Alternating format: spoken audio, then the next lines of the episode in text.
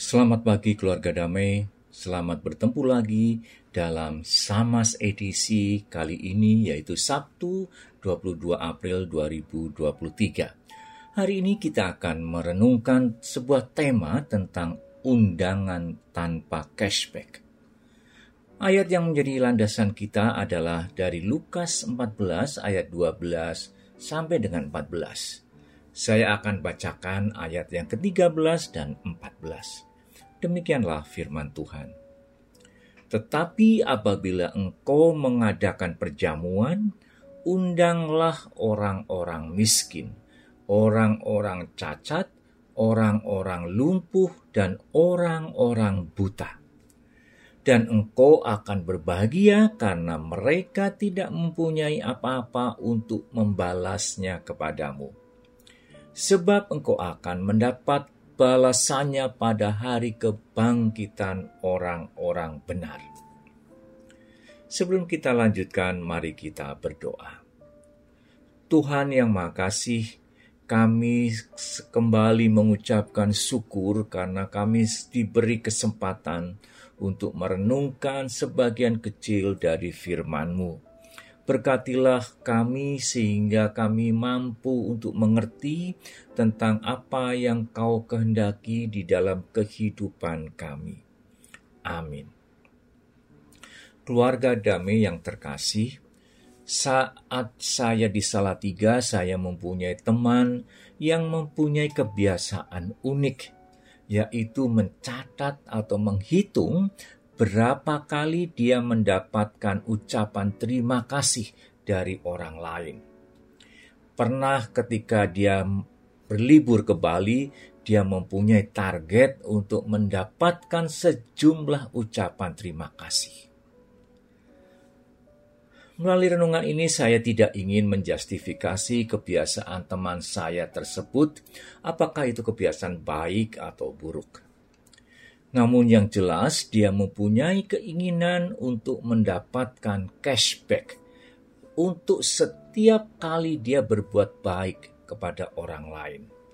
Cashback itu cukup sederhana yaitu ucapan terima kasih. Berbuat baik seperti mengundang orang lain untuk makan bersama adalah hal yang mulia karena akan mengeratkan hubungan sosial serta menguatkan persekutuan.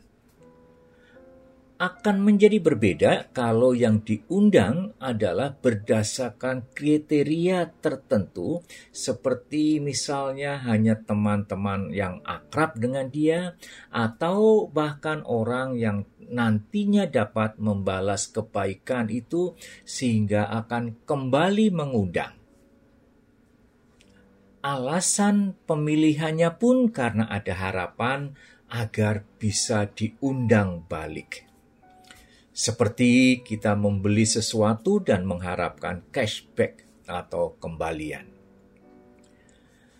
Pada masa Tuhan Yesus ada orang-orang cacat dan orang-orang miskin dan mereka dianggap rendah dan tidak dihargai di dalam masyarakat Yahudi.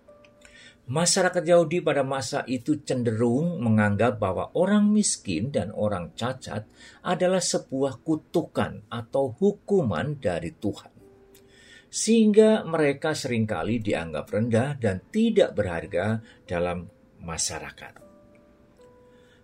Ajaran Yesus tentang mengundang orang yang tidak beruntung, seperti orang cacat, adalah hal yang baik.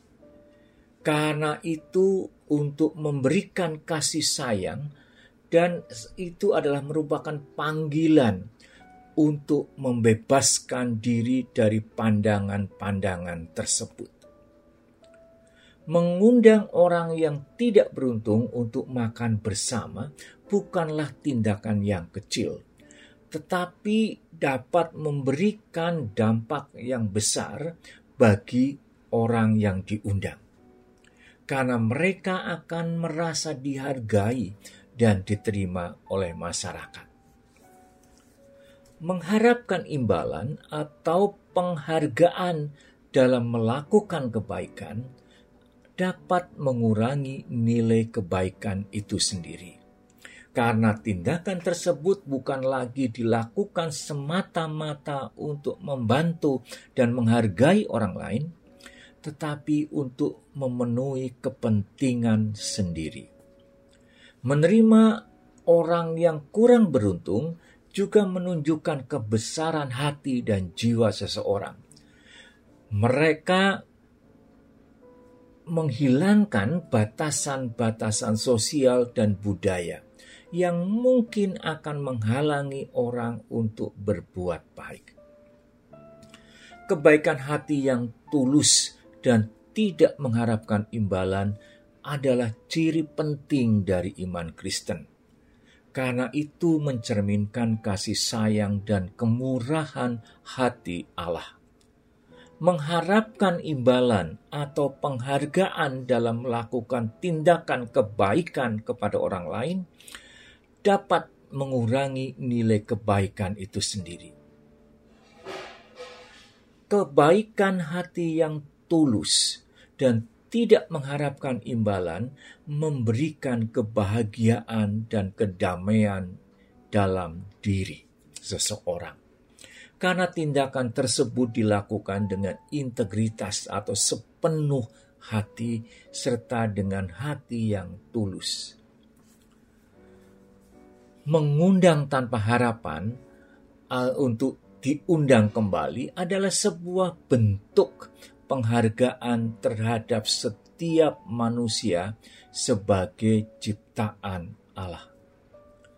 Hal tersebut melupakan nilai dasar dari iman Kristen karena setiap orang yang diciptakan yang menurut gambar Allah punya hak untuk dihargai penghargaan terhadap setiap manusia sebagai makhluk ciptaan Tuhan sama juga menunjukkan kesetaraan dan penghargaan Tuhan terhadap manusia.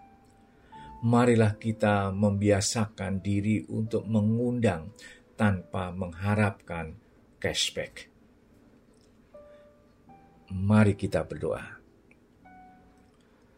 Tuhan, sekali lagi kami berterima kasih karena Engkau telah meletakkan kami di tengah saudara-saudara seiman dengan segala perbedaannya.